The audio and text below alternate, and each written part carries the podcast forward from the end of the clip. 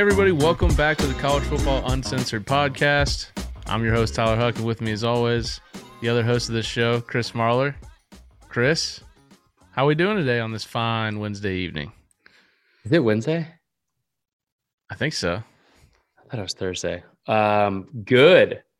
Good. It's Thursday. It's Thursday for the listener.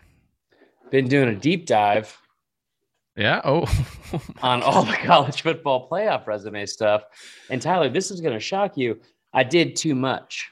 yeah. I can see that there. Yeah. So no, it's, Wow. it's you can't even follow along with it. But I basically figured out why who all sucks and who doesn't. So it's pretty good. It's like whatever. That's how I spent my day.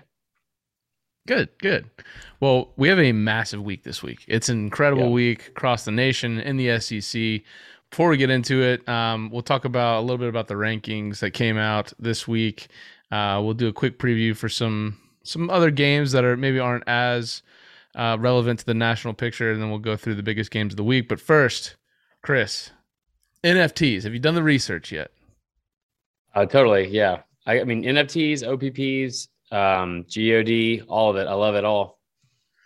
Well, NFTs, as you know, have officially come to college football. Campus Legends launching the first ever officially licensed athlete and school NFT drop. And it starts today. It started today. It dropped today. Yeah. the 2008 National Championship Florida Gator football team. Bunch of class stacks on that team. You want to get in on it. Yeah, so I didn't realize that until after it dropped. Um, which is it's still awesome. Like because when they did this last week, it like I'm pretty sure they said it like sold out in like 30 minutes. Um, I don't know if people are buying them with like whatever you get in like the like what's it called like commissary. When you're in prison, what do you pay with? yeah, the commissary? Yeah. There it is. You know, you've been there. Yep. Regardless, Um, campus- um, it's a really cool opportunity. One hundred percent. Florida is not the only school, although uh, Campus Legends is beginning their partnership this week with the University of Florida. There will be more schools in the future, but as of today, you can start buying, selling, and trading officially licensed collegiate digital digital collectibles. Uh, what's cool? I mentioned this in the last pod about Campus Legends is that the players are along for the ride. See, Campus Legends is helping current and past players monetize their NIL through this new NFT marketplace for the listeners that. and listeners only. Go to campuslegends.com. It's not really just for listeners, but click on sign up in order to be ready for the drop, which happened today. So, really, you should see it when you get on there. Go to campuslegends.com, sign up, get ready to get in on the NFT game for college football. And with that, There you go. let's get into the week here. Started out uh, the week with, of course, we got MACtion going on, which you know you just can't really. Uh, it's it's tough. It's tough to even describe what, what happens during MACtion. We this is I've, I'm like really disappointed myself because we have been in the midst and in the very middle of and what the hell um an 80 no I'm sorry a 23 day stretch where football has been on every day. There's nine days left or today's nine um but yeah all the way until next I believe Thursday uh there's football on every night. I love action. It's wild. It's fun. You got to bet the over every time. That's not Every time. professional gambling advice, but it's just fun. Um, Yes. Let's talk about the college football rankings that came out this week. Um, didn't seem to be as much complaining. I know a lot of people had a problem with Michigan over Michigan State, despite just losing to them a couple weeks ago. Right. Truth be told, I think you've probably got the right four teams up at the top as it stands today. What say you, Chris? Well, you look at my chart. Um, I can tell you right now the inverse. Uh, I mean, this is basically this is a blueprint for NFT.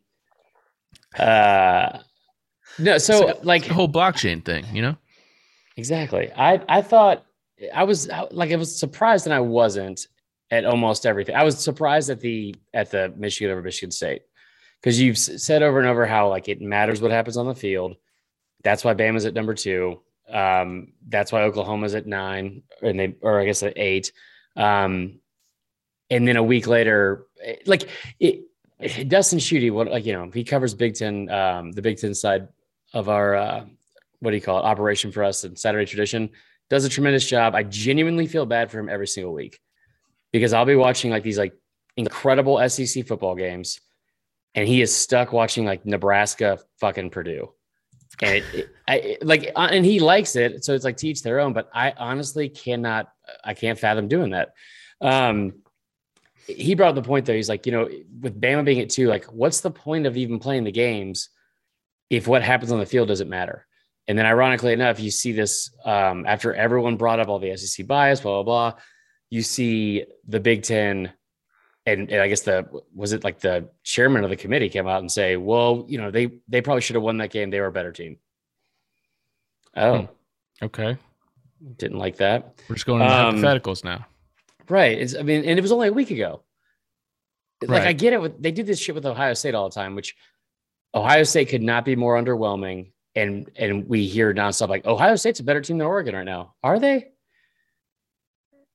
Mm, I don't know. Yeah, I, I wouldn't. I, I don't know. I, if they played again, I'd probably favor Ohio State. But that game was was that game They in were- Oregon? No, it was in Ohio State. That's right. Yeah, I mean, yeah, also you- at you home. gotta- yeah, you got to have Oregon over Ohio State.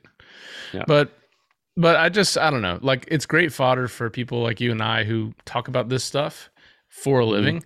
But honestly, truthfully, these these rankings just don't matter right now. I mean, Michigan is going to play Ohio State, and if if they lose, then it doesn't matter if they're above Michigan State right now. Right. Um, you know, Ohio State's going to play what? They still have to play Michigan State as well. Um, I believe they have to play them and well, they did they already play Penn State? They already played yeah, Penn they State. already played. Yeah, yeah, they still got to play Michigan State. Um, so I think they close out with Purdue, Michigan State, and Michigan. Right. So these things will work themselves out on the field. Um, I'm not. I'm not too concerned about it. I, I like that A and M is slowly climbing up the board. I mean, they definitely deserve that. They've they've. Oh, are they ranked? like- they are ranked. They're ranked 11th. Wow. Um, so they're starting to climb up the board a little bit and get get a little bit more respect as they've reeled off a couple big wins recently. They got another big game this week. We'll be previewing. Um, I really, honestly, you know, Cincinnati sitting there at five. Look, if Ohio State doesn't take care of business, or even Oregon, I mean, Cincinnati could theoretically sneak in here. I just, God, they're not that good Well, I mean, comparatively. Also, yeah, that's fair. Um, I I love like looking into these things, like like you know these little stat deep dives or whatever, um, because it's fascinating too, and, and trying to figure out like putting together a resume so you can actually compare each school. Because what I always say, like, if we're gonna have arguments, let- let's at least have it be rooted in facts. Instead of just like, well, you know, Bama lost to A&M or Ohio State lost to this team, and they look bad against this team. So looking through this, I was what's the what's the right way to put it? I was pretty surprised at the lack of competition that some of these teams have faced. Like when Sure. when you, I mean, Oklahoma and Baylor are going to play in like a marquee matchup for the Big Twelve this weekend. It's like it's one of three te- or three games with like a ranked versus ranked opponent. Do you know how many games they've played each this year? How many games they've played each? Yeah. Oklahoma's played nine, and Baylor has played nine. Do you know how many teams they have faced with a winning record? Mm, I know Oklahoma has not even played a top 25 team, I think. They played Texas and they were 25th. Okay. Yeah. And we see how The good Texas is. The answer is two. Two total Two. between the two. Two total teams that they have. And, and Cincinnati is the same way. They have one team that's like 500. But I mean, it, it, it just. well, they did play Notre. Dame and beat them, and Notre Dame is nine. True. And that should count for more, I think. I mean, Yeah.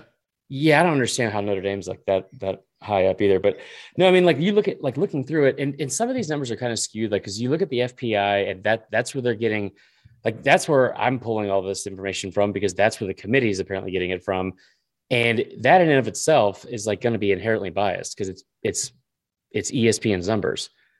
I mean, you look at the FPI like projections right now for like who is going to make the, like, the college football playoff. Georgia is like is first with 96%, then Bama with 71%. H- how?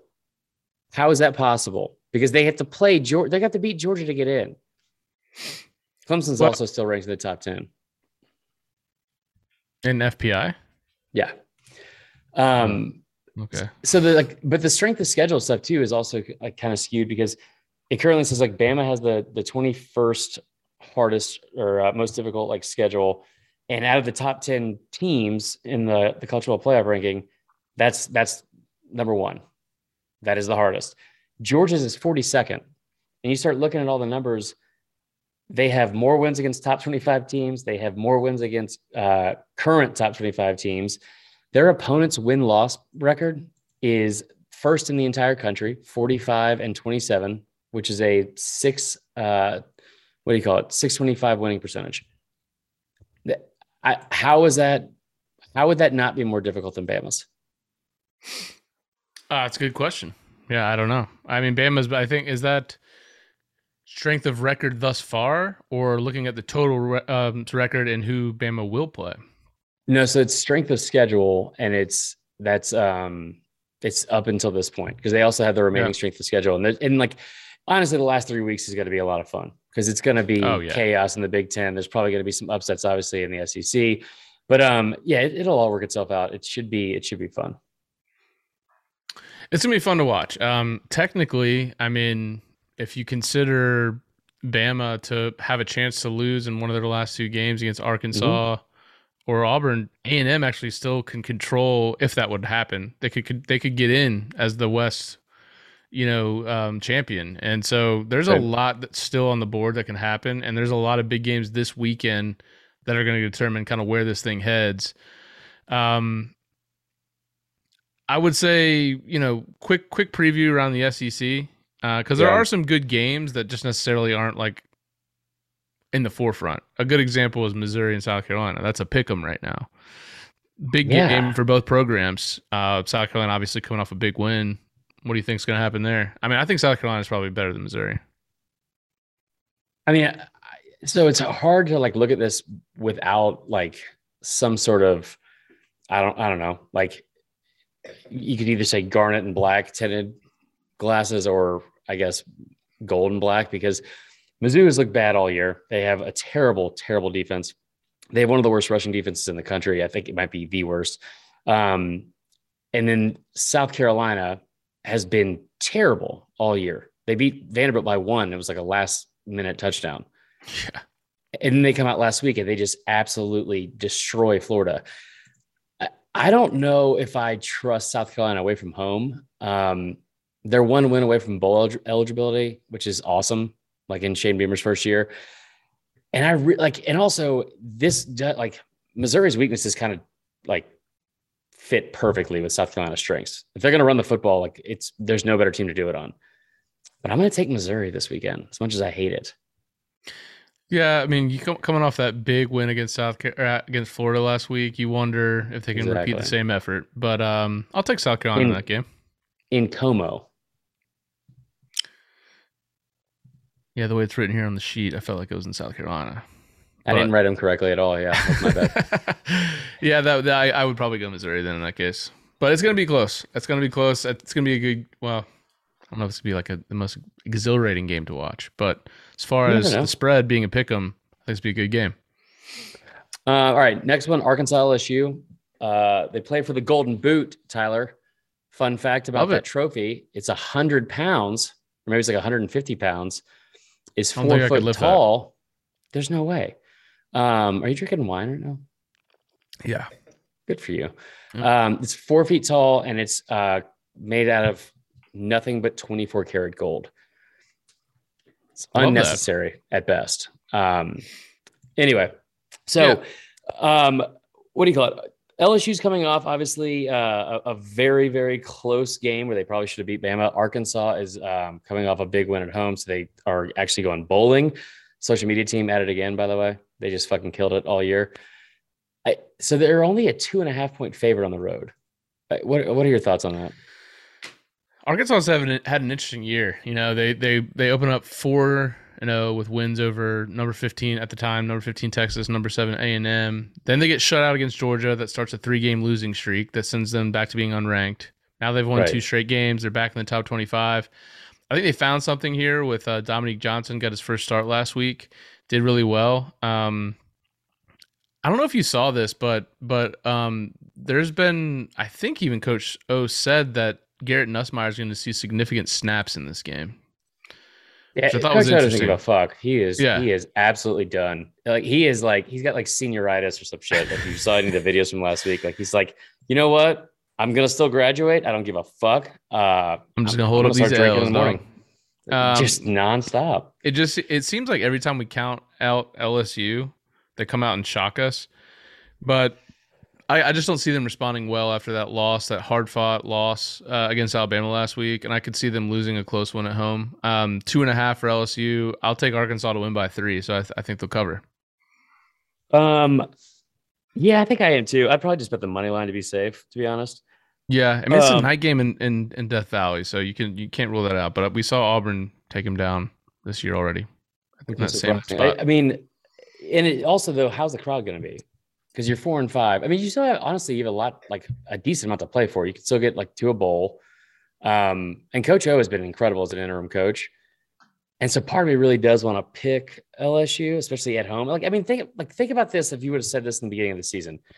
If you would have said then that the second week of November we would be picking Arkansas to beat LSU on the road at night. yeah, right. What the fuck is happening right now? Um, so I'm going to take LSU. Actually, I'm going to take LSU. I'd probably buy a point on it. Um, the one thing that scares me though, KJ Jefferson, Treylon Burks, they've been incredible all year. KJ Jefferson was a semifinalist for the uh, Davy O'Brien Award. LSU has uh, one of the worst pass defenses in the country. It's like 110th or something like that. So that that would be uh, worrisome. Let's uh let's like skip over just for a brief moment to your alma mater. oh, This is a big game.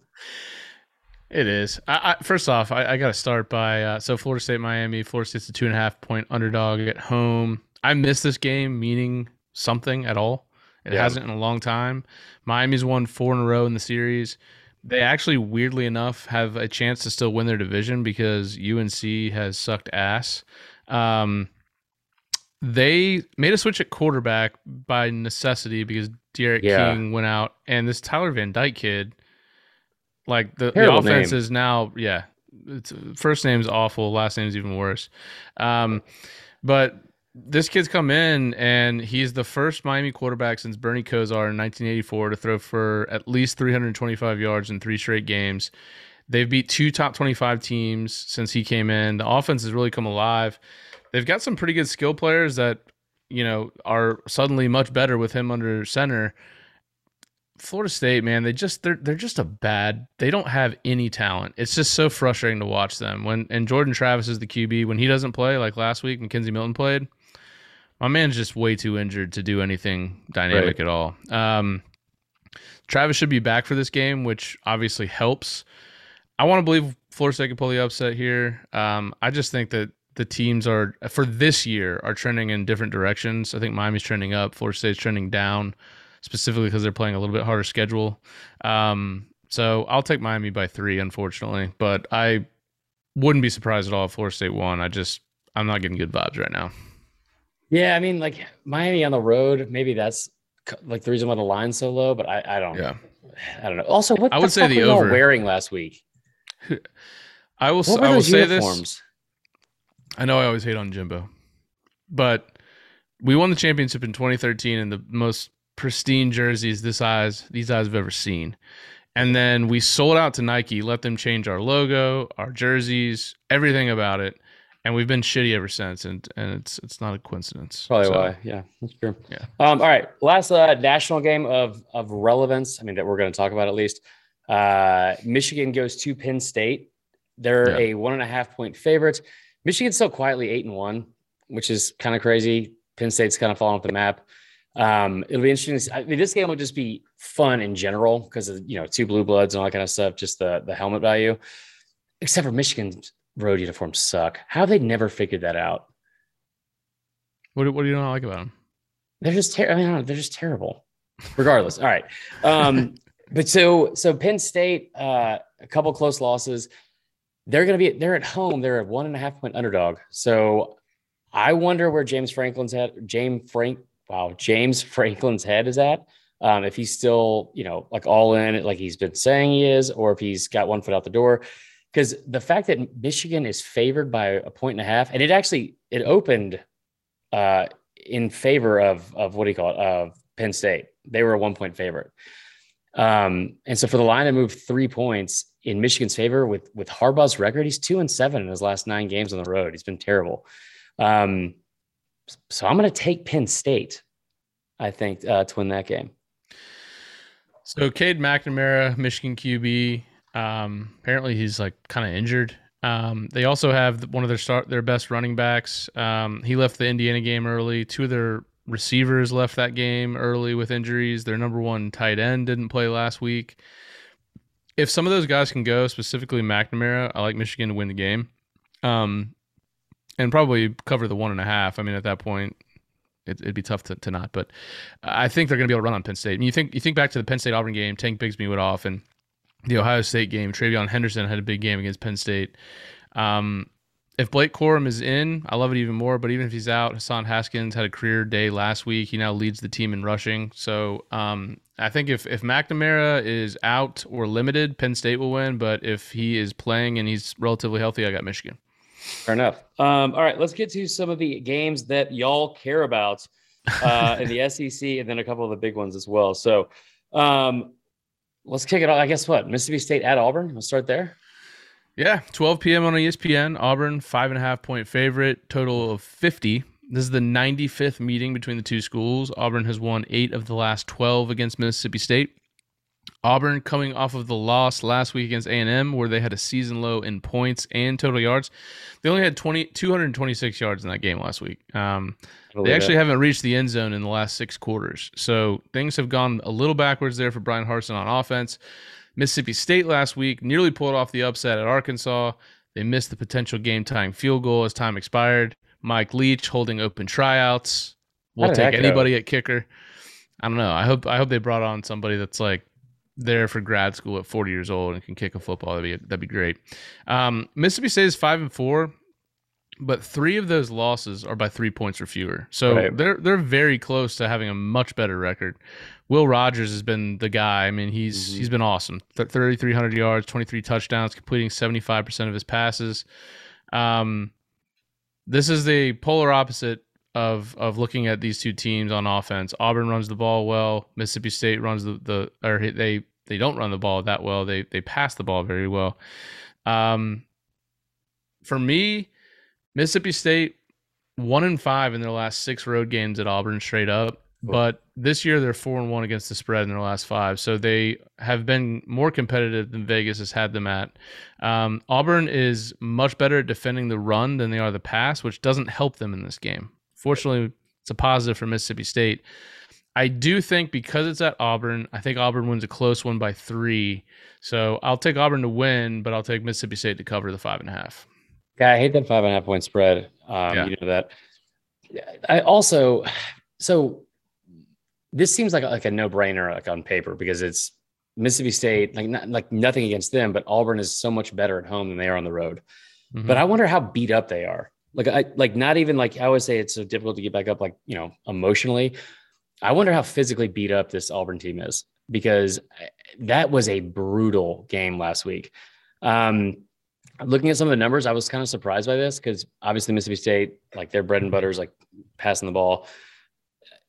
Auburn, Auburn secondary was considered to be like a strength, especially going into the season. Like the back end of that that defense was supposed to be like like where they were best. They're ranked, um, I think, 108th in the country in in completion percentage, um, which was really surprising. And and like that's the other reason I feel like that would be important is because Will Rogers is not going to air it out and just like, you know, it's like death by a thousand paper cuts every single week. A kid's got like 30 or 40 uh, completions. I don't think Mississippi State is gonna is gonna win. I think it's still November, so I'm I'm not gonna veer away from like Auburn Jesus and that being a real thing because I believe in it. Um, I'm going to take Auburn to win. I'm going to take Auburn to win big by over 10. Oh, wow. Okay. Yeah. Interesting. Um, let's go to Oklahoma at Baylor. Uh, this is an I like I kind of like how the the Big 12 has just claimed 12 p.m. is where they're going to put their their biggest game of the week. I uh, yeah. They put it on Fox. I feel like they they feel like they have a like a an advantage there because most conferences put their worst games there. Um, well, you're not going to compete with the 3:30 game, right? Or the, the or the night game. So right. 12 p.m. So they've they've kind of claimed that spot. That this is the team. This is the game of the week in that conference. Uh, Baylor is a five and a half point underdog at home. Total is 62 and a half. This is the first team Oklahoma has played all season that's ranked inside the top 25 of the college football playoff. So teams that are ranked now, there you go. Let me just bring out this chart real quick and, and run some numbers here. You know how bad Cincinnati strength of schedule is? It's bad. It's real bad. It's a hundred bad, real bad. Bad, real bad. It's 102nd in the country. Oklahoma's is 83rd. By the way, Cincinnati's went down after last week after playing Tulsa, which is tough to do. Um, Oklahoma has the 83rd ranked strength of schedule in the country. Their opponent's win loss record. That is like a huge factor. I feel like um, when you start looking at like like breaking down each resume, especially towards the later in the season, it's definitely big in like BCS times. 31 and 42, Tyler. Mm. 31 and 42. That is a winning percentage of 425. It's the lowest the top 10. It's even lower than Cincinnati's. Good lord. That includes Western Carolina and every other like cream, like you know, or what do you call it? Uh, I won't say cream puff. I didn't like that though. It felt weird. Felt real weird.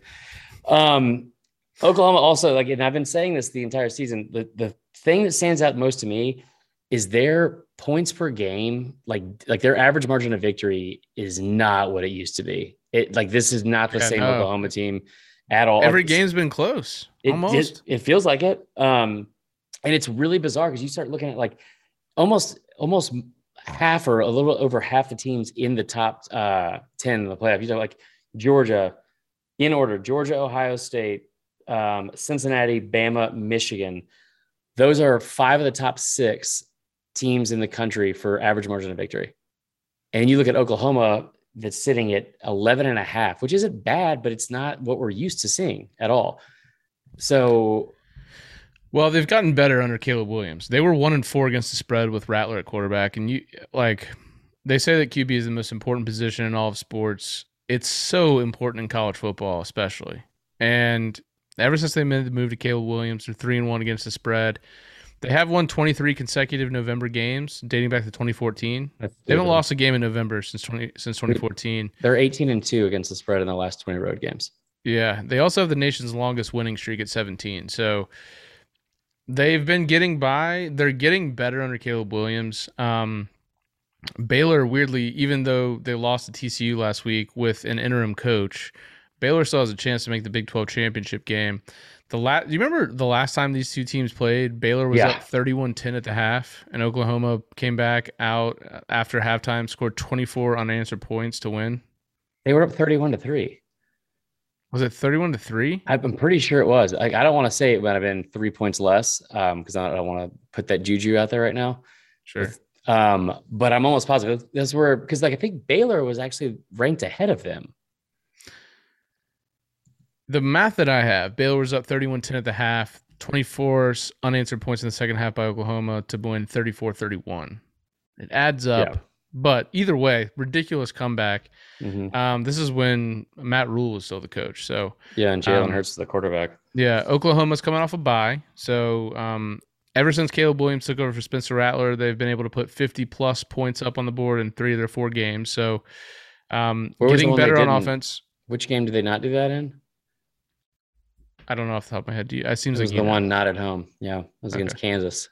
Interesting. Okay. Mm-hmm. Um, Baylor's pass rush not very good, and that's not going to help them against this uh, Caleb Williams led offense.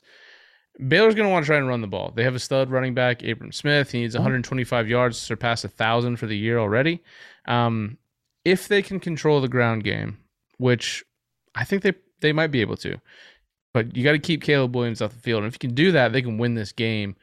Ultimately, I will take Baylor to cover because it's at home. They're almost a six point underdog. I like that for for the bet, but ultimately, I think Oklahoma probably sneaks out another win here.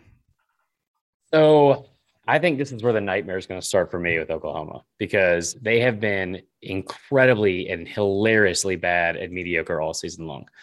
Um, Baylor is coming off. I, am assuming they were looking ahead when they lose to TCU, like you said, with an interim coach. Uh, but a pretty incredible job that Dave Aranda's done so far. Like in in year one, Yeah. Um, I believe it's year one, right? Technically year two. Yeah. Yeah. Um, just really, it's year one though. Honestly, like I don't count COVID like brand new coaches during a COVID year as like a Yeah. real year. because it's not even real. So it's like, Yeah. I mean, totally. Right. Um, Can't count anything from last year. so they, they're they gave up in the last game against TCU. They gave up 478 yards passing and 540 total yards, which was 140 more than they've given up in any game this season. Um, it- they've been really, really balanced on offense. I think it's like 230 yards passing, 226 yards uh, rushing.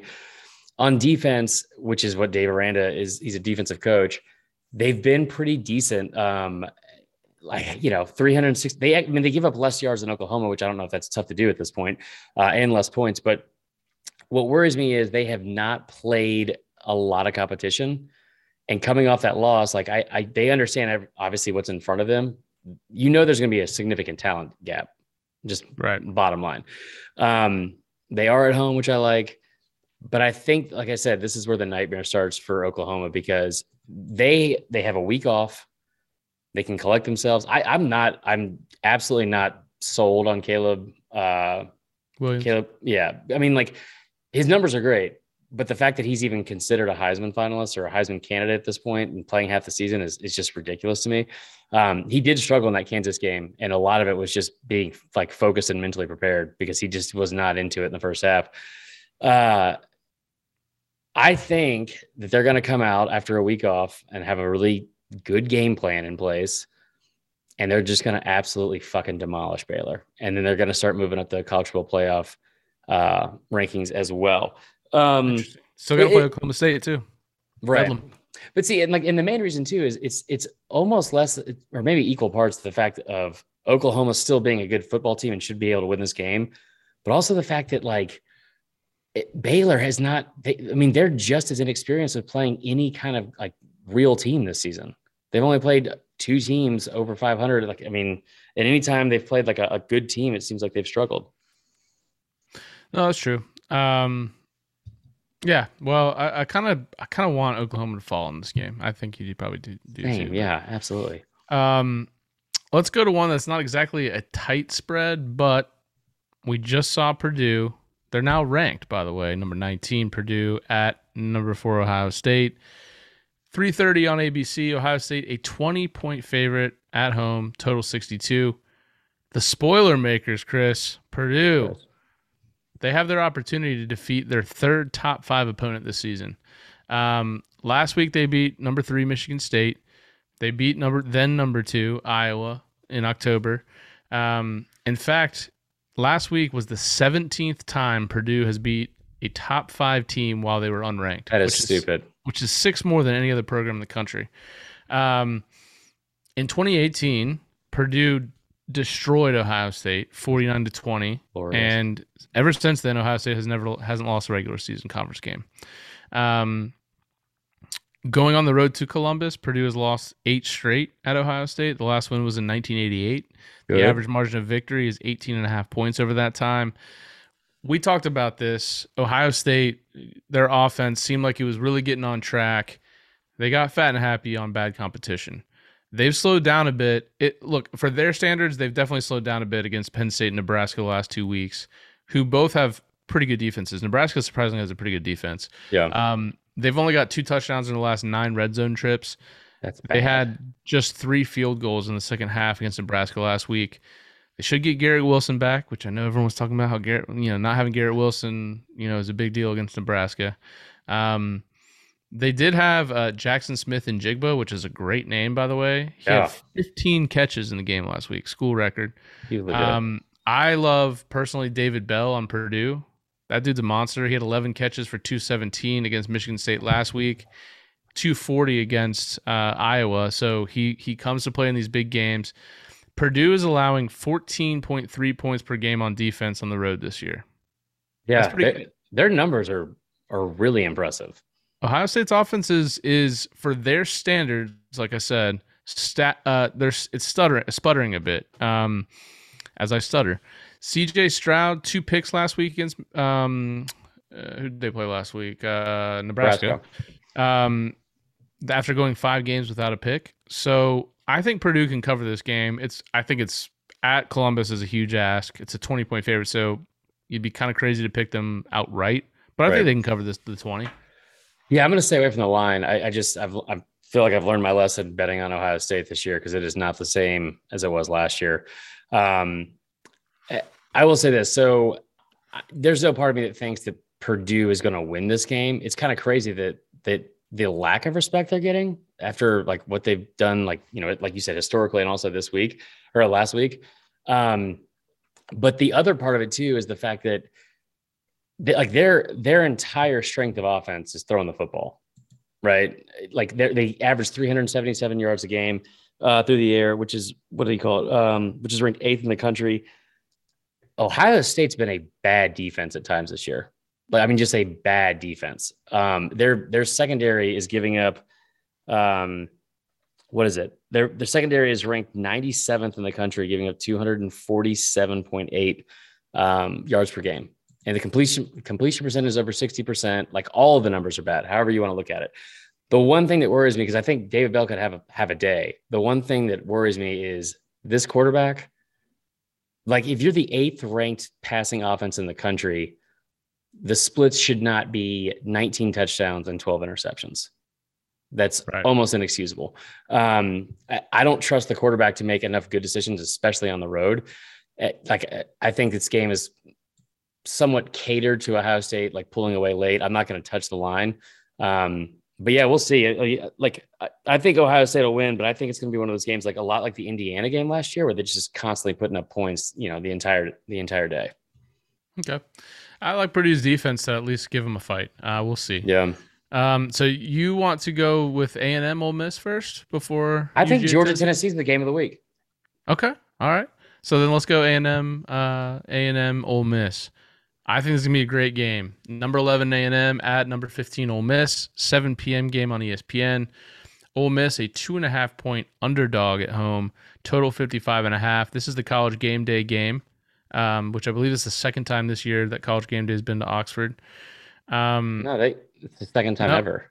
second time ever. Okay, that's what it was. You remember the Um, first time, dickhead? Katy Perry. Yeah. Yeah. Uh, was that was that Bama? Yep. Uh, A&M on a bit of a hot streak here. Uh, they're attempting to push the win streak to five games with this, if they could pick up the victory here.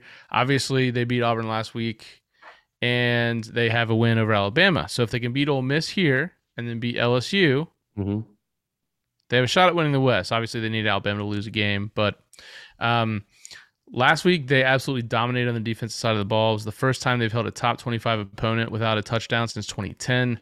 They had four sacks against Auburn. It was their fourth game with at least four sacks. Defense is on fire. Um, they've they've won. Their offense is is getting better as well. You know, giving Zach Calzada some time. Um, but you know, people had some questions about A and M. Like, okay, you know, they looked pretty shaky at the beginning of the year. Um, they've won three games in a row by at least three scores. Um, they've allowed a total of 31 points over that time span, which, in comparison, we all talk about the Georgia defense. They've given up 26, pretty damn close. And that's you know, Georgia's probably the best in the country. Not probably, definitely the best defense in the country. Um, A&M's won nine of the last 12 against Ole Miss. For Kiffin, I feel like for his team, it's all about health right now. They they've struggled to stay Yeah. healthy on offense, and they've still managed to have one of the top rushing offenses in the country. But that's mainly been when when, when Matt Corral can get out there and run alongside Ealy and Parrish and those guys. Yeah. The offense has cooled off, understandably, as they've gotten less healthy. Um, they scored 40 or more points four times in the last or their first five games, and they went over 50 in three of those games. hmm And um, ever since then, they haven't scored over 35. So things have slowed down a bit, but it comes with a lot of injury at receiver. Right. Corral's definitely not healthy. But in retrospect, too, their defense is getting better. They had seven sacks against Malik Willis last last week. No, that was in the first half, Tyler. They Oh, yeah. they had more than that. They had, I think they ended up having nine. Oh my god, yeah. It's so fucking they, ridiculous. They had two picks. He's widely considered, you know, first second round pick.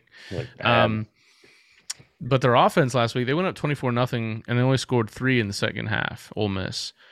So if Matt Corral is fully healthy in this contest, which I don't think he will be, and they can run him like they want to, which right. I don't think they'll be able to, then I think it's going to be very close, and I think Ole Miss could possibly win. That being said, I don't think that Corral is healthy. I don't think they're going to be able to run him like they want to. So the only question I have is if A and M can get up on defense a second week in a row, put up another great effort, which they're going to have to have. Um, where do you where do you go here? Okay, so first off, you had a great point about the fact that they scored 40 points or more in the first five games. Also, in nine of their last 11, um, nine of 11 games, they put up over 500 yards of offense. And the reason why that's crazy is because they were also putting up over 600 and 700 in a lot of those, like in almost half those games, which is crazy. Um, their last three games, they've been under 500 and they've decreased in yardage each week. Not by much, but you know, it's still, it's like there's been a noticeable, um, what's the best way to put it? Like there's just been a noticeable something's lacking, right? And I think obviously it has something to do with the injuries, but also with Corral. You bring up like the rushing stats. Ealy's been incredible. I mean, mm-hmm. you know, like he's been everything you thought he would be coming like coming out of high school as a five star. Um, I think this will be interesting because of the fact of two things. Calzada sucks. Okay, like we we can say that now. He is definitely Stephen Garcia 2.0. Um, how's he going to look on the road? Because you know Corral's going to get his numbers either way, right? But I wonder what this game looks like because of the game plan. When you look at A and M on the road, they've only played one game, one true road game this year. That's it. Um, and it was where was it? It was at Mizzou. So I definitely don't think they're like prepared. I'm not saying that Vaught Hemingway is like a hostile environment. In their other two games away from it will be that night though. Game day, night game. Oh yeah, they'll be. That's going to be tough. Yeah. yeah. So you have um the other two games that he played away from home were like neutral site games early in the season. The offense only scored 10 points in each of those games. I mean, that and that was it. And and we saw the Colorado game, how bad they struggled. We saw the Arkansas game, how bad they struggled. So will they be able to get Calzada going, or they just be running the football? You know, they, is that going to be like the only mo they have on offense? Because Ole Miss's defense is still ranked 13th in the conference in rushing defense. Um, the other side of it is the fact that so the game plan for Kiffin, I thought he got way too cute against Bama. Like I think he he came into that game, he had a week off, and I think he tried to replicate what Florida did, which was just run the football. Because that first drive, I think it was like 14 plays. They they ran like 11, 11 out of 14 plays. Um, did not did not seem like a recipe for success. Obviously, um, you're not going to be able to run the football on this A&M defense. I, you're, I mean, they're also ranked second in the conference in, in pass defense as well, um, in almost every metric. I, I think it'll be a low scoring game, surprisingly. Uh, I'm kind of shocked to see, uh, what was the line? Is it 55? Uh, the total is 55 yeah. and a half. Yeah. So I almost want to take the under on that just because we saw, I mean, like Elko's defense has been incredible and they're going to get after the quarterback. Um, so I just I I'm gonna take A and M to win because I think they are riding like a like a you know a lot of momentum right now, and I just think Ole Miss. I don't know which team's going to show up or which players are going to show up. Um, and I tell you what, either way, when you look at we saw Bo Nix last week and how much he got beat up. I mean, Corral, I don't know if his body can take that right now. Right. Yeah. So yeah, I'm going to take A and M to win as well. Um, if this game was Ole Miss plus three, I would like that a lot more. But it's mm-hmm. plus two and a half as we, as it stands today. So I'll take A and M there to cover. And you know, if it gets to three, maybe you, you yeah, back Ole Miss. But yeah, I, I I like A and M to win the game. All right, this is the game of the week. All right, we'll see. I'm gonna I'll give you my thoughts. You give me yours. Number one, Georgia at Tennessee, three thirty on CBS. Tennessee, 20 point underdogs at home, total 55 and a half. Georgia's already secured their fourth SEC title in the past five seasons. Tennessee division title, division title, sir. SEC East title, yeah, SEC East title. Tennessee coming off a 45-42 win at then number 18 Kentucky that ended a 31 game road losing streak against ranked teams for Tennessee. Uh, however, the Vols have dropped their past four meetings with Georgia who have outscored them 84 to 14 over the past two matchups in Knoxville. um, that, last one, I was out, I remember being out in California for the one in 2017, and it was like 41 nothing or 41 to 3. It was brutal. Yeah. Uh, Kirby came out this week following the same script he's always been on, which is, hey, you know, we're not going to name a starting quarterback. Last week, Stetson Bennett started the game. He completed 13 of 19 passes for 255 yards and two touchdowns against Missouri. JT Daniels came in after the lead was already 33 to 3. Um, he was 7 11 for 82 yards, a touchdown, and a pick. I would imagine Bennett will be the starter again. And if Georgia feels comfortable with a lead, maybe you'll see Daniels in this game. Um, the Georgia defense is obviously the story for the whole team. They've they've only given up five touchdowns on the season. The That- opponents That almost seems high. yeah, their opponents are averaging 6.6 points for a game. Um, but their offense has, has been good too. They've scored at least 30 point, points in each of their last eight games, and and they haven't allowed uh, more than 13. That's a pretty good recipe for success there. No, they haven't Um, given up 14 points this season in a game. It's incredible. Um, 14. Hendon Hooker for Tennessee, he's Dude. been fabulous. Um, 15 of 20 last week for a career high 316, four touchdowns against Kentucky. On the year, 21 touchdowns against two picks. I mean, he's he's been great. Yeah. Ty, Tyon Evans, um, 525 yards, six touchdowns on 81 carries, averaging almost seven yards a, clip. Going to be tough to find a hole in the Georgia defense that's ranked second nationally against the run, only giving up 80 yards a game. They, they they did have Missouri did have some some success last week in the first half, rushing like running the football with Tyler Badie, which was really surprising. Yeah, yeah. Um, the defense for Tennessee worries me in this game. They they've allowed almost thirty points a game. Um, so you got to think, okay, Georgia's coming in eight straight games, scoring thirty or more. Tennessee's defense giving up twenty eight game points per game. Hold on, real quick, real quick. Uh, on that point, because I was thinking the same thing. But do you think also part of it might be a, a factor of like some of the teams they played, like Pitt? They got Well- Florida when Florida was still decent, like like on the road. Bama, Ole Miss, like I are- also think it has something to do with the offense that they have. Yeah, I mean, you th- you talk about the game last week against K- Kentucky. Didn't they score like 14 points in like 30 seconds? 37 seconds, and Kentucky had nine. The, Kentucky ran 99 plays. Right. So your your defense is on the field a lot with an Mhm. offense like like Heupel's.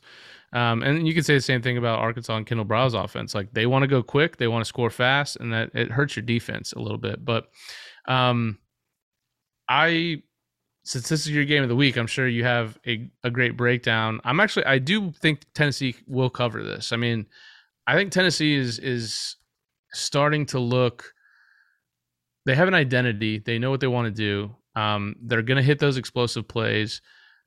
I think that I love that it's at home for them. Mhm. Um, I'll take Tennessee to cover. I obviously don't think that they'll win the game, but they're going to hit some of those explosive plays. I do believe, and I think they'll keep it within 17 points, 14 to 17 points.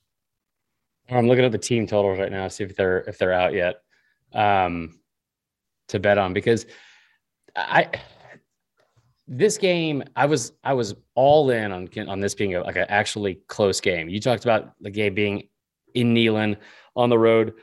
Georgia's another team that has not really played in a hostile environment this season outside of their own. You know, like like their only road games, they went to like obviously Jacksonville, which was basically a home game for them, especially uh, by the fourth quarter. Um, and then you talk about neutral site game against uh, Clemson, and then your only road games are at Auburn and at Vandy. I mean, at Auburn obviously is a tough environment to go play in. Stetson Bennett has been fantastic at every single turn. Every time you would think he would fail, um, he has not, uh, and he's just like got a stranglehold. I feel like on like the starting job.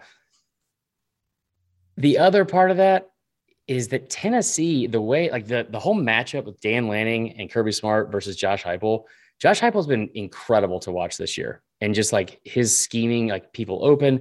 You saw what they did against Bama. Like our safeties had no idea what they were doing. Just they were absolutely lost because like how far out like the splits are from like the receivers and you know how close they get to the boundary, and you, you give us so much space in like the field. He does an incredible job of that they are they they run the football really well. They're a pretty balanced attack. They run the football well, and they obviously like pass football. I think Hendon Hooker has to keep doing what he's been doing because it seems like almost every game he's started has been like three or four touchdowns, no interceptions, you know, 70% completion percentage or more. But the big thing is not turning the football over because that's what makes Georgia so fucking good is because they they force you into mistakes and they take advantage of those immediately. So if this becomes something that we've seen several times in years past, like I forgot the last time they were kneeling, or I think it was that the night of that Eric Stokes sack, it was zero zero, I think, or it was like a tie game like halfway through the second quarter. And then make one mistake and Georgia just pours it on. I think it was like 14 0 at like the snap of a finger. Um, I love, I love the matchup. Like I said, I, I love Tennessee's offense. The defense, I think those numbers are skewed for the defense. I really do. And I think that they are going to be able to compete with Georgia's offense a little bit, like for the first half, especially. Where I think this game is going to be lost for Tennessee, because um, I was like, I was fully prepared to say this was going to be like a seven point game, just like a dogfight. Mm-hmm. And then I found a stat here saying Tennessee ranks dead last in the SEC or in the yeah in the SEC in sacks allowed. Uh-oh. Dead last. Um, that's not good, at, uh, especially going up against this defense. Um, like they're also 109th in the country in in pass defense. Uh, Kirby is 29 and 2 in his last 31 games against the SEC East with an average margin of victory of 36 13, so by uh, 23 points. But sacks allowed, Tennessee 33 sacks allowed in nine games. That is a recipe for disaster uh, against this team. So I will say Georgia um, will win. But I, I guess the only question for me is: Is Tennessee going to score more than 14 points? I think yes. I agree with you. And I will say my Texas Pete hot take of the week because we are still doing those. Okay. Um, not only will Tennessee score over 14 points, they will do it in the first half, possibly the first quarter. 14 in the first quarter. Possibly. Um, and Tennessee will be leading at halftime this Saturday against Georgia, which is a perfect fucking oh dang, I shouldn't have said that. Is a perfect thing for Kirby Smart um, to have like happen because they haven't really had to face that much adversity. They've just dominated teams like from start to finish. Um, this would be a perfect thing to set up the rest of your season, like being able to get through a little bit of adversity before you get to the playoff. Um, when at some point you would assume somebody's going to have to check them, right? Like, like surely they're not just going to coast the entire like entire season, but they have so far. No, it's true. Um, yeah, I think it's going to be a good test, and um, I think they ultimately come out victorious. But I would like to see a close game here. I think that'd be great for Tennessee fans to see. Good for a casual fan to watch the game. All right, fourth and wrong. Brought it up yeah. in the group. There you go. Um, so we're gonna go through some of these, pick a couple out what is the best slash worst birthday you've ever had? Uh, also, this person, which you may know, ask. Apparently, it's her birthday today, so happy birthday. Do I get drunk and smash my face into cupcakes and skip class for my birthday? Always skip class. Yeah. What? Um. Yes, that question was from. Hold on, we got to figure out what's that. I believe. Yeah, it's Michaela Crabtree. Happy birthday, Michaela Crabtree. Um, yeah. One of my favorite people in the group uh, and one of our favorite listeners. So first off, you go, you start because I've got a whole laundry so list of my worst my, ones. okay. Well, uh, my best birthday was my 30th birthday. My wife surprised you, me with, um, so we, we just had a, a nice, she, she was like, we're to go on a trip. I'm not to tell you where it is. And you're to have to, and she, so she, for my like when we're opening up gifts with my family, she gives me like warm socks, warm like ski pants. I'm like, all right, sweet, we're going skiing together. Then the second surprise was the day of the flight. She was like, basically told me to close my eyes, and she drove me straight to my best friend's house, who actually happens to have the same birthday as me. We pick him and his wife up, and like, hey, we're the four of us are going. And I was like, sweet, even better. Um, still didn't know exactly where we we're going, but I figured it was probably Colorado and then we get to the uh, airport and there's like four or three more couples of our friends that met us there as a surprise. We all flew to Breckenridge, had a sweet cabin up there, went Your 30th skiing. birthday. Yep, it was a lot of fun. So on my my- 30th birthday, um, I was going through a breakup with a different ex, and I remember uh, going up to my favorite bar one night. I was like kind of in a mood, and I, I I sent out a text like to our group thread with like my best friends like from college, like Rich and Jeff and all them. And you know, like in that thread, everyone has real lives besides me, so you rarely get like an immediate response from anyone. I threw out the idea for my 30th birthday. What if we all went to New Orleans? Um, great idea. I'd never been. It'd be a lot of fun, and I, I really need to get out of town, just get away from everything. Within five minutes, every single person in that thread responded no. so I'm up at Diesel, and and one of my other best friends, Ted, is is up there, and, and I love Ted to death. He's just not the most responsible person, um, and he has he was he's terrible on my birthday. He's he's fucked it up every single time he's ever been involved. Um, and my buddy Justin, and I was like, I told him, I was like, yeah, you know, they just kind of like threw it, you know, they they passed, they didn't want to go. And he's like, well, we're gonna go up to like Nashville next week, and then we're going like on a week vacation. Why don't we just go there? Um, and we'll just meet you there. I'm like, yeah, that'd be awesome. Uh, that did not happen because I had to end up coming back early for work. So we went to Biloxi on my 30th birthday for a day and a half. Um, Mm. And it was the worst, Tyler. It was the worst. Like Biloxi is the worst. I've heard it's great. Yeah, I did not have that experience. Um, it was just not, I think it was like partially because the people I was with, and also um, like I got there first and had to like put the like the room on my card, and they extended the stay, Mm. and so they charged me on that, and I'd already lost like all my money gambling, and it was just not my favorite. I looked fantastic, but it was not my favorite. Um, so that was one of them. I'd say the other one when I was 11, my dad and my stepmom and my mom and my stepdad both were at our like my birthday dinner. And my dad and my um, stepdad got me the same gift um, which was a big fucking ordeal. Because it was like a baseball bat. He was like which one are you going to choose? So that was a lot of fun um, for the next year. Best birthday? This is going to sound so lame well 12 i went to Q-Zar and played laser tag and got a bunch of baseball cards that was a lot of fun Oh hell yeah! I, I did Yeah. Q-Zar for one of my birthdays. That's awesome. That place was sick. For that place for was guys- awesome right For you guys that aren't in the, I think it's just an Atlanta thing, or probably not doesn't exist anymore. But it was like a yeah, it was like a laser tag place. Yeah. And then like in that same little shopping center, there was a like a baseball card shop. Oh, And so the every time I would open up like a gift and there was money in it, I just went right back down to the baseball card shop and spent all of my money there, um, which is a really good way to invest uh, your money. If you don't have NFTs, definitely just get, you know, Fleer uh, 96. um, so that was a lot of fun. And then uh, when I was 21, your boy Jason King and two of our friends, we drove to see OAR, which at the time was my favorite band. And I, I'm embarrassed to say it now, but it was fucking awesome at the time. Uh, I loved OAR, and I still like them. Uh, no, Hey. no, I'm not embarrassed by it. Well, either way, um, we drove to Davidson, North Carolina, saw them front row with the Roots. The Roots open for they Oh, that's put, cool. I didn't even know who they were, and they were obviously like a thousand times better than OAR. Um, yeah, so that was a lot of fun. That was my 21st. I just saw. Jason this week. We we had lunch together. That's nice. I, I Yeah. have not. Okay. Um, I'll, I'll send you guys a text if you guys want to go to Biloxi. All right, those are mine. Next question. All right. Uh, furthest you've ever driven for something ridiculous. Um, OAR this- concert. Yeah. this person. I his uh, example was he drove four hours round trip at 11:30 at night because he forgot his putter at home, which is an essential thing to have if you're gonna play golf, I suppose. Yeah. Um, I was trying to think about this.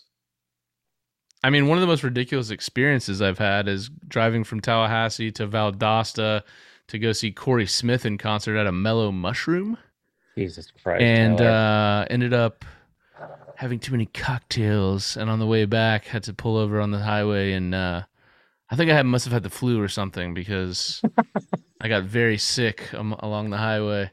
Um, but I don't know. I, I I didn't have a good answer for that, but that was one. Like, if you remember Corey Smith, that was like the ultimate I like, hate, Atlanta kid. I remember one time it, he played at Capital City in Milledgeville, and I paid ten dollars. I was like blackout drunk. I was a total asshole at the time, and I paid just to go in there, and I booed him the entire time. Just the, I swear to you, like the from the side of the stage, that guy was awful. And I, also, I was a total douchebag for doing that. But um, I don't know if I've ever driven like a crazy amount out of the way for something. I'm sure I have, but like I will say that we were going on a guys trip for July 4th, Topsail Beach before Rich got deployed the second time. And uh, Jeff was driving and he was going to get off work at five. We were going to go after that. Our other two friends from out of town came in at like noon. So we just started drinking like immediately.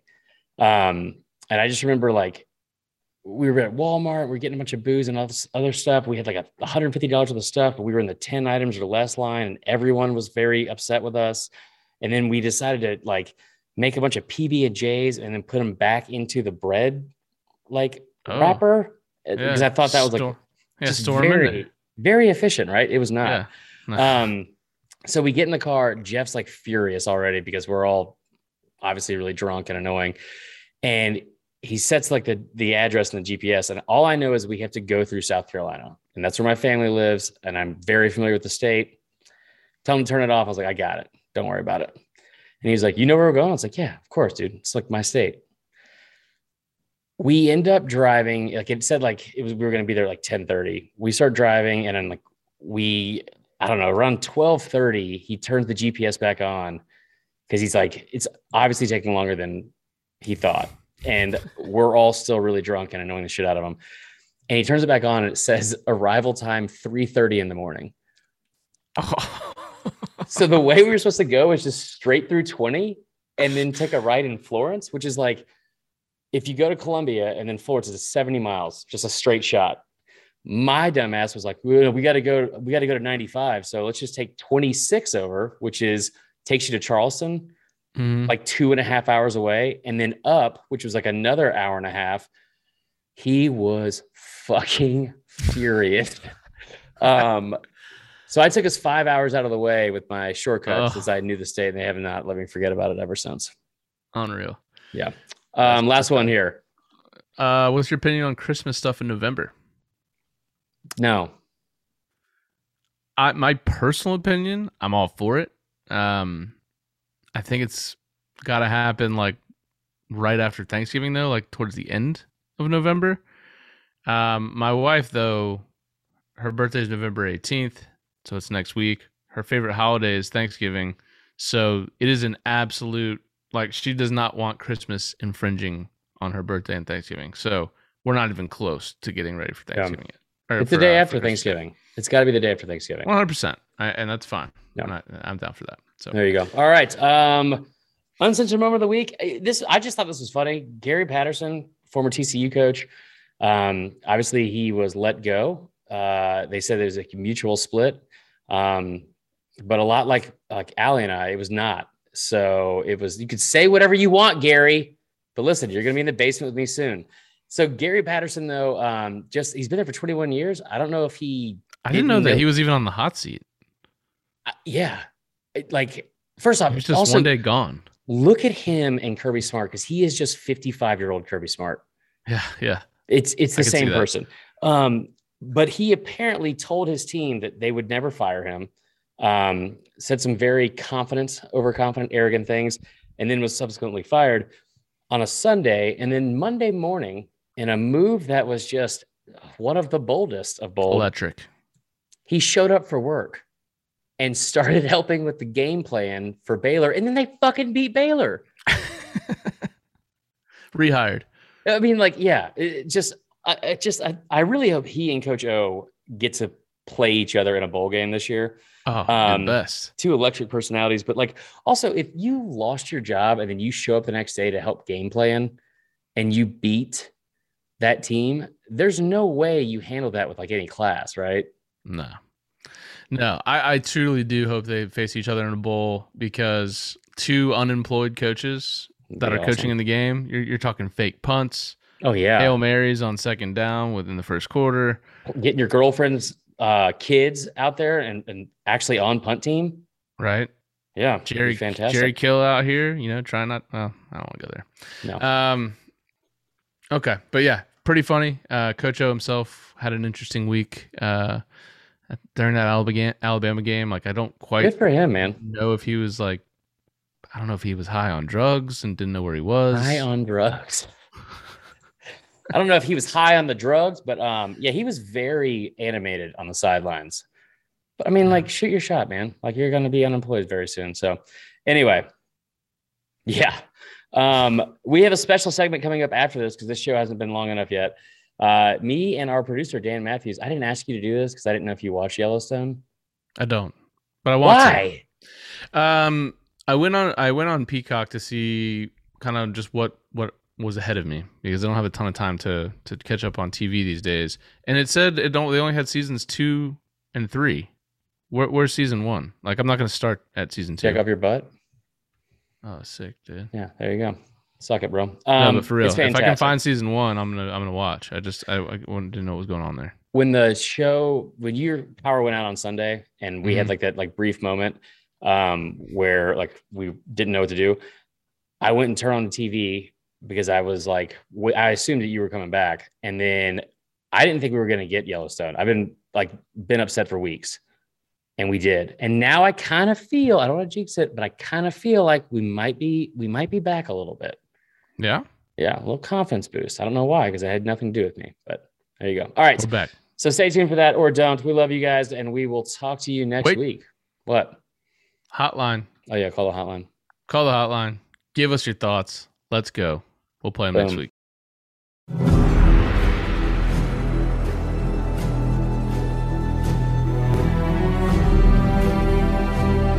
All right, we are now joined by a very special guest.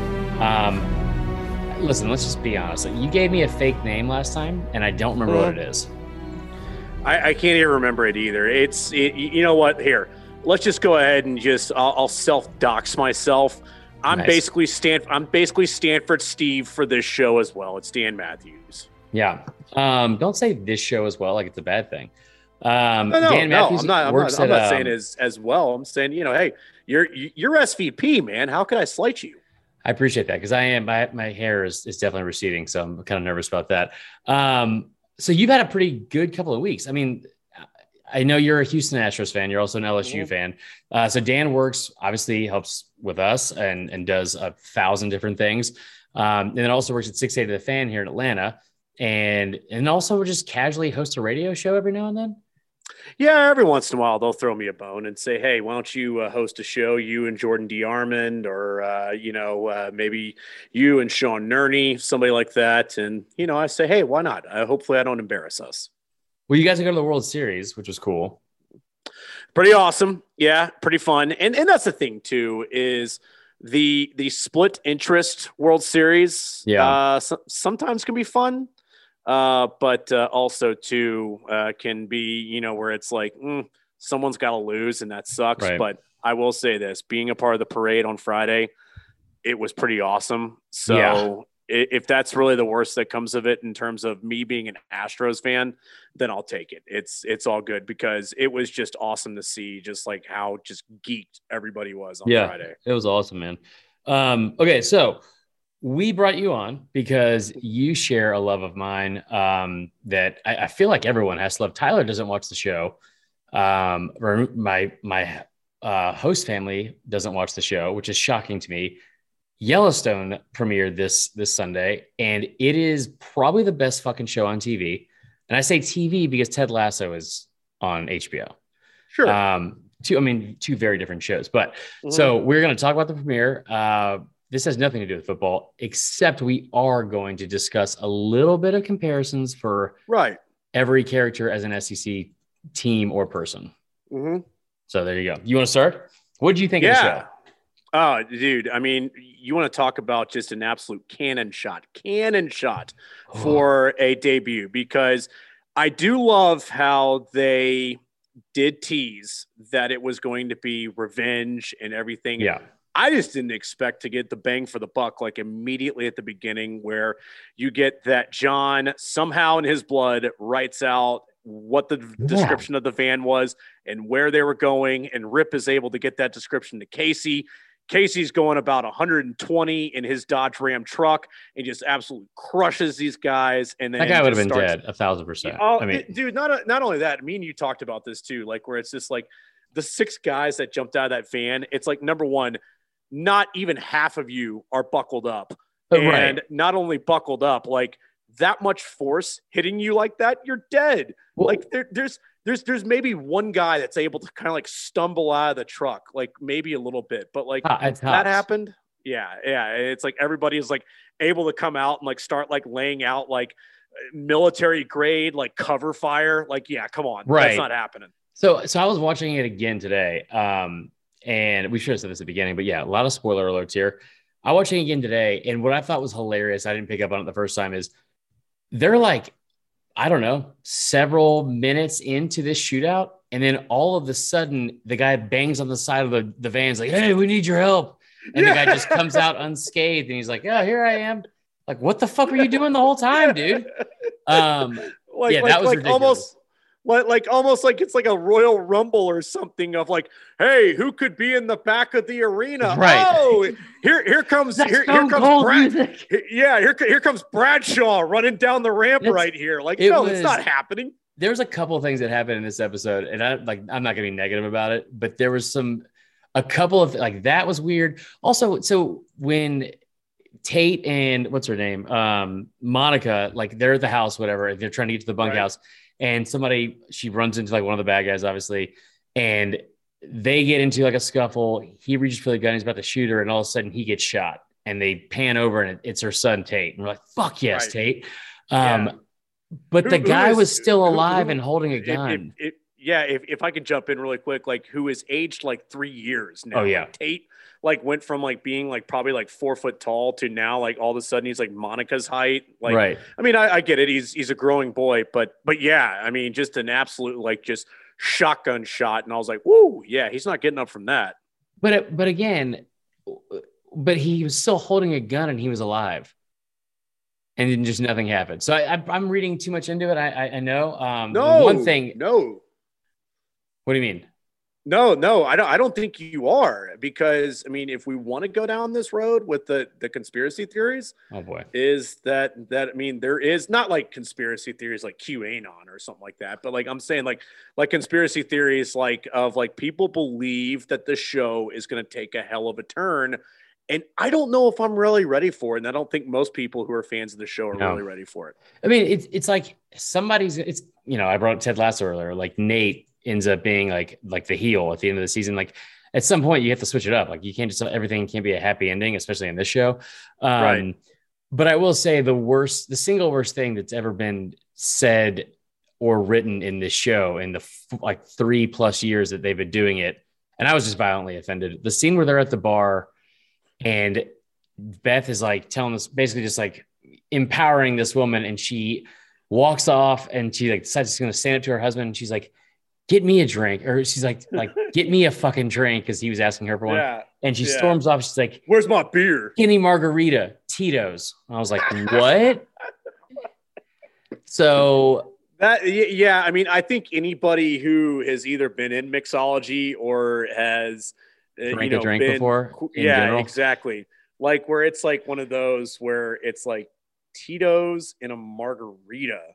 Like that's kind of one of those where the creator of the show, or uh, I guess the co-creator, the guy that's also going to do uh, the mayor of Kingstown or Oh yeah. whatever, what, whatever. Was that the one they show showed the commercial for like 87 fucking times? That's that's like uh, Coach Coach Eric Taylor and all them. Mhm. Uh, but he was also part of um, uh, Sons of Anarchy, from what I understand. So like he's got he's got to know like Southwest culture right there. Right. So I got to feel like at a table read, he has to like see that and hear that and say, whoa, whoa, whoa, whoa, whoa. Like we're huge in Texas, we're huge in Arizona, we're huge in California right. this just in those three states probably drink a lot of margaritas so you hear like that thrown out there Hey. people like me and you are going to be like "Eh, tito's It took me a second. I was because it's, it's such a really good show and so well written and all that kind of stuff. It was just it surprised me, but um, it's not a big deal either way. I think um, okay. So going towards the end of the show, and I was like freaking out because I I didn't realize it was going to be two hours. Um, so I was very disappointed when it first like the first show ends, and Rip just takes like a lunchable down to that douchebag named Roarke with the worst hair ever and the worst first name, and then throws a fucking rattlesnake on him out of this like igloo cool or I mean like w- w- what was it like the Playmate lunchbox? It was ridiculous. It, I think I think it was igloo was what it was. So that's the thing is I was talking with somebody about that today. Is like you go up and you know if you see Rip and you don't know him, Yeah. it's bad news. Without Like. I mean it. Yeah, absolutely. I mean he's very much uh, Silvio. He's very much Paulie Walnuts, Sopranos for everybody out there. I know we're kind of crossing streams there, but if you see him, it's bad news. So the fact that he was going down there and he's, hey, excuse me, sir, you know, like I have this. I either thought it was one of two things. I thought that it was going to be someone's severed head to kind of like prove to the guy, like, hey, get the hell out of You here. with the wrong Like, I'm- person. Exactly. I thought it was going to be that. Or I thought he was just going to beat the hell out of the guy and then like hold his head under the water and drown him. I right. did not, however, see Ra- Rowdy the rattlesnake jumping out, jumping out of the uh, the cooler and, and smoking the guy right in the face. Wh- Which pretty awesome, pretty awesome way to kill somebody. Um, because you had to catch that rattlesnake first off. Um, second off, okay, so you go into the second episode, they start to collect themselves. Fucking, I forgot about this whole storyline with Jamie's like adopted and he's gonna be a giant fucking douchebag. Um, but he he's kind of been a douchebag the whole time. So that doesn't. I mean, it's kind of like par for the course, A snake. Uh, I, I mean, like as we were just talking about snakes. I mean, he's he's very Right. much a snake. He's without a doubt. I, I I- I would say he's more of a garter snake. He do, he doesn't have real much fangs, uh, Right. But he can bite you. Uh, he can still cause trouble for you. So Probably still gonna scare me either way, just because I hate snakes. Um, but yeah, it's not like a scare like like a rip. So um, that being said, so I I wrote down Jamie like comparing some of these this cast to SEC teams or people. Jamie is either Vol or Florida Twitter. Ooh, you know what? I, I might even go wild card here on Twitter because a group that I don't think gets enough credit for, For being awful? Uh, Yeah, um, I Ole Miss Twitter can be pretty ruthless. Really? Yeah, Ole, Ole Miss Twitter sometimes can come at you with some stuff, but you know what? For the sake of argument, I, I'll stay with you on this. I'm going to go Vol Twitter because like Twitter? that's the thing. Yeah, Vol Vol Twitter because I, I I'll also say this too. I mean, Vol Twitter also came at me and called me a Georgia homer. Oh yeah, that's true. You know, so I mean, I, clearly I'm such a Georgia homer. He's wearing a yellow watching this- LSU shirt. if- yeah, if you're watching Gold, sir. They called me a lot, a lot worse than that. Um, I, but Yeah. I feel like it almost has to be Florida though, because and I never thought I would say this. At this point of the season and where we are in life, I think Tennessee has more redeeming qualities than Florida does currently. The the season is definitely going better for for Vol fan than it is going for Gator fan. Um, the the one and and I'll give a personal shout out here. Uh, the one who probably needs to recalibrate their Twitter account is the one who needles at 1980 for Georgia. All the time. Now I yeah. get it. We Now- get it. now- yeah, yeah. Now, now I get it. Like, you know, it hasn't happened yet, and all those different types of things. But it's like also too. It's like, bro, your season is such a dumpster fire Yeah. that like no matter what happens to Georgia in these final three plus weeks of the season, it's not even going to hold a candle to what you just what, We what got just quarterbacks getting injured during the electric slide and the Cupid shuffle and like the like the Holiday Inn the night before the game. Um, okay, so I had this is I'll just read them off. Yeah.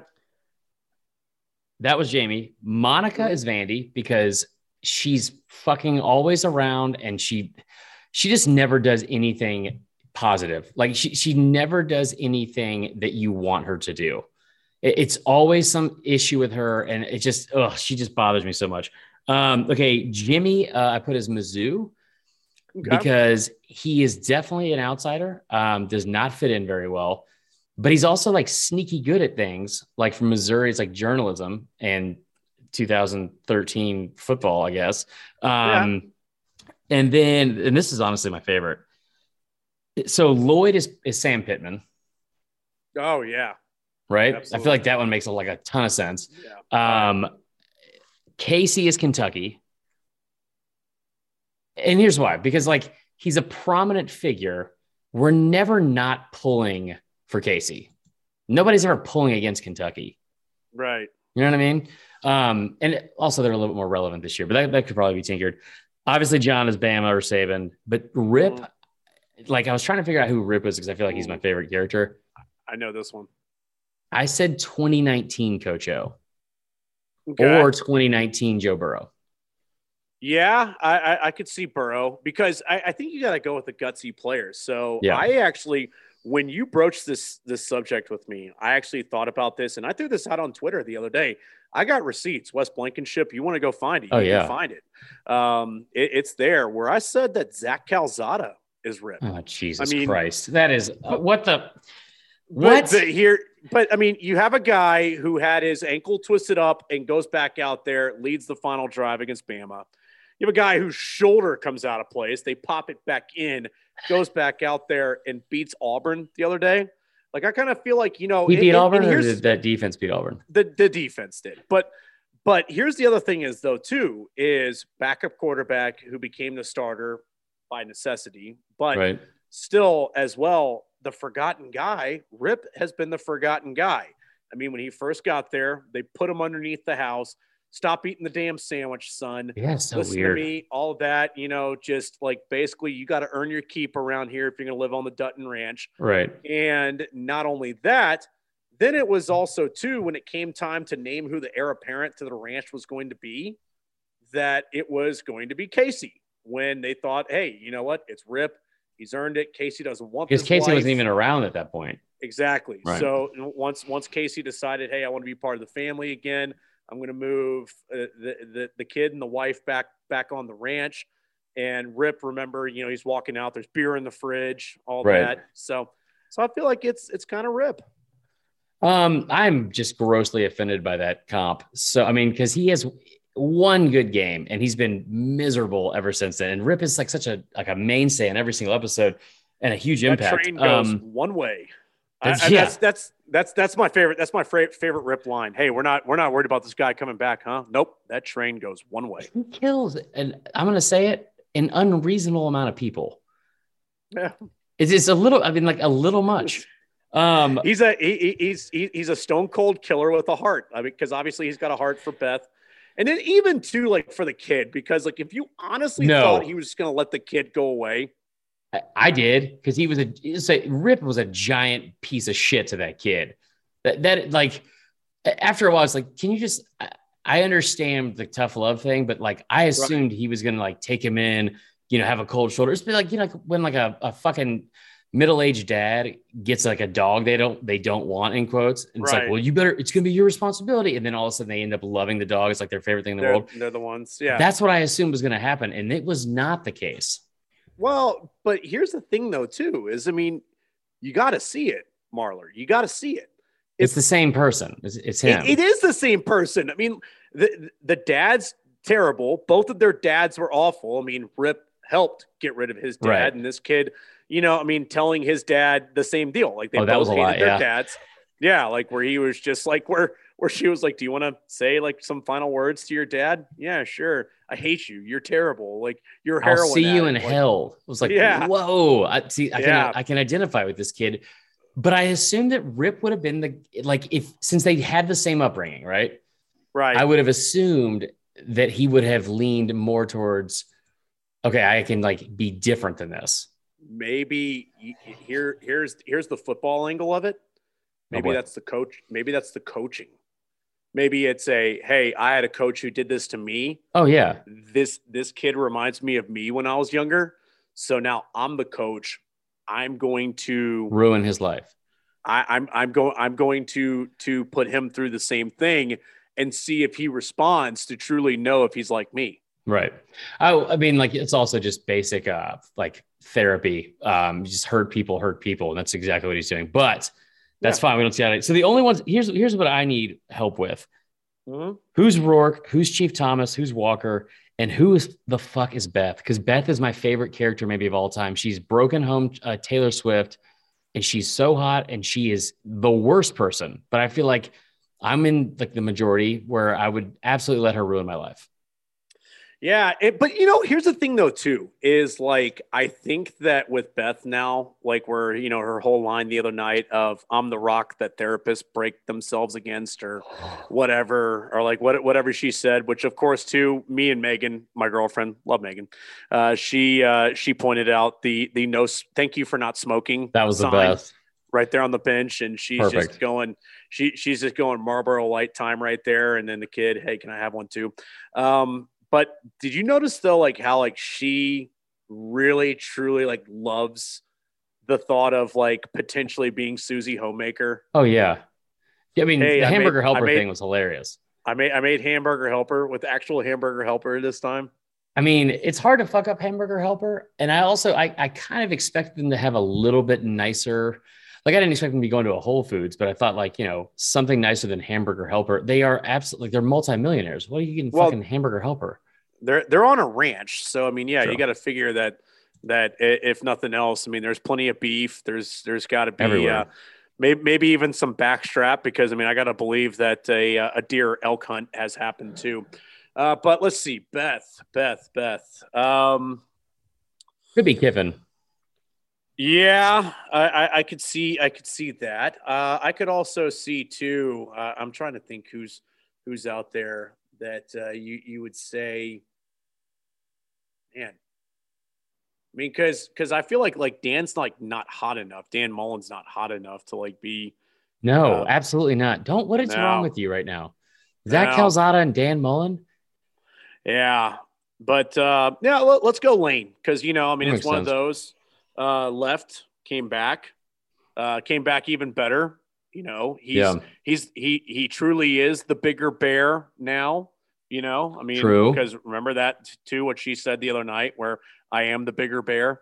Yeah. Um, She's so, oh, she is, she is. You, you and my dad, you, you, you and my dad are, are, are big Beth fans. Listen, I have a thing for redheads in general, and um, Mm. also being treated poorly, as uh, most of you can tell from the things that unfolded in this offseason. Um, but that first season, because I was like, I can't tell if she's attractive or not. And the there was some one of the episodes she just got butt ass naked, went out to this like giant number two wash tub, and decided to just take a bath. And I was like, yeah, that's soulmate right there. Love it. Yeah, Love it. that that was uh, like when they're like there were workers there or something. Oh, yeah. right? and then they Yeah. were they were kind of like, whoa, like what are you doing? Of course, the workers are like, hey, all right, awesome. I thought the thrill of my day was getting my turkey sandwich out of my igloo cooler. Dude. Now I know exactly what it is. I honestly, I was a little bit worried because of like her checkered sexual past. Let's be honest here, guys. We're adults. I didn't know if she was going to fuck that kid or try to raise him for like, first off. Yeah, I mean, I, I I felt like it was one of those where, like, obviously, you know, her and Rip are are, are inseparable at this point, especially now that she's come back from Salt Lake City. So I felt like from the beginning, the optimistic in me was, Mhm. well, sh- she knows that this is Rip 2.0, Right. that this, this is a it. chance.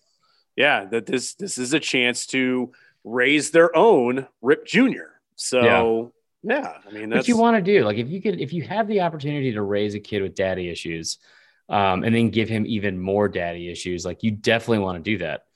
So No, no stealing. That, that- that's what I love. he like they got the fact that he like there's no way they don't have an extra room in that fucking house and he put him like i don't even know where like in like a fallout shelter like from twister if you're trying to like hide from a fucking tornado Well, that, but, but that's what they did to Rip. Remember when i when know Rip first so don't there? do it to someone else But but it's this. This is very much. This is very much Cosa Nostra. This is very much what the mafia does in terms of you want to be made. Well, we you you got to prove that you can be made. I mean, the Like, The even rip has to know man. that, that he is like that his upbringing and and his path to where he's at is not ideal i mean just you know switch up a couple things maybe give him like besides a cot maybe like a mattress i don't know or a sleeping bag the the kid is definitely going to get the the Y to the chest. Like it's Yeah. it's, that's that's that's going to come in in year two, uh, when when kind of when kind of like uh, Kayce's son, he's a little older. right He'll he'll he'll get the Yellowstone i'd the agree with that Yeah. Um, all right, let's close out with this. Uh, big weekend of games this weekend. You're obviously an LSU fan. Y'all are playing Arkansas. Give me a prediction. Give me one bold prediction. Give me a prediction for LSU Arkansas, um, and give me one hot take or bold prediction, and then one upset. I think LSU Arkansas. This is a chance for Garrett Nussmeier to pull Mm-hmm. a uh, Max Johnson from last year. Okay. where he has a heck of a game in his appearance in the game, and then everybody out there is saying, "Oh, it's Garrett Nussmeier." Like, Right. Like Garrett Garrett Garrett Nussmeier's got to be the guy going forward. So I think that it does have a little bit of Florida vibes, especially too. uh, where Arkansas is already in a bowl game, Mhm. and I understand that they want to, you know, be able to uh, increase, you know, i i at least make their season a little bit better than Right. people thought it could be. But uh, I think LSU wins this game. I really do. I do and too, man. Not just, and, and and it's not just it's not just me wearing the purple and gold. It's that I think that I, I think it's twofold. I think that there is motivation because it's also as well. Chuck Oliver brought this up on the show today, and I and I thought it was. I love Chuck. Oh, he's the best. He's the best. Um, is he brought up where he said you got to give Ed credit for how he's handling the quarterback situation hmm because he's handling it like a coach who would still be there because it's a what's going to be best for LSU. Not a lot future. of people in his yeah, not a lot of people in his position would do that. So I think that there is enough confidence from last week of saying we should have beat those guys if they Mhm. had better quarterback play and better offensive play calling. they Probably would have won Yep.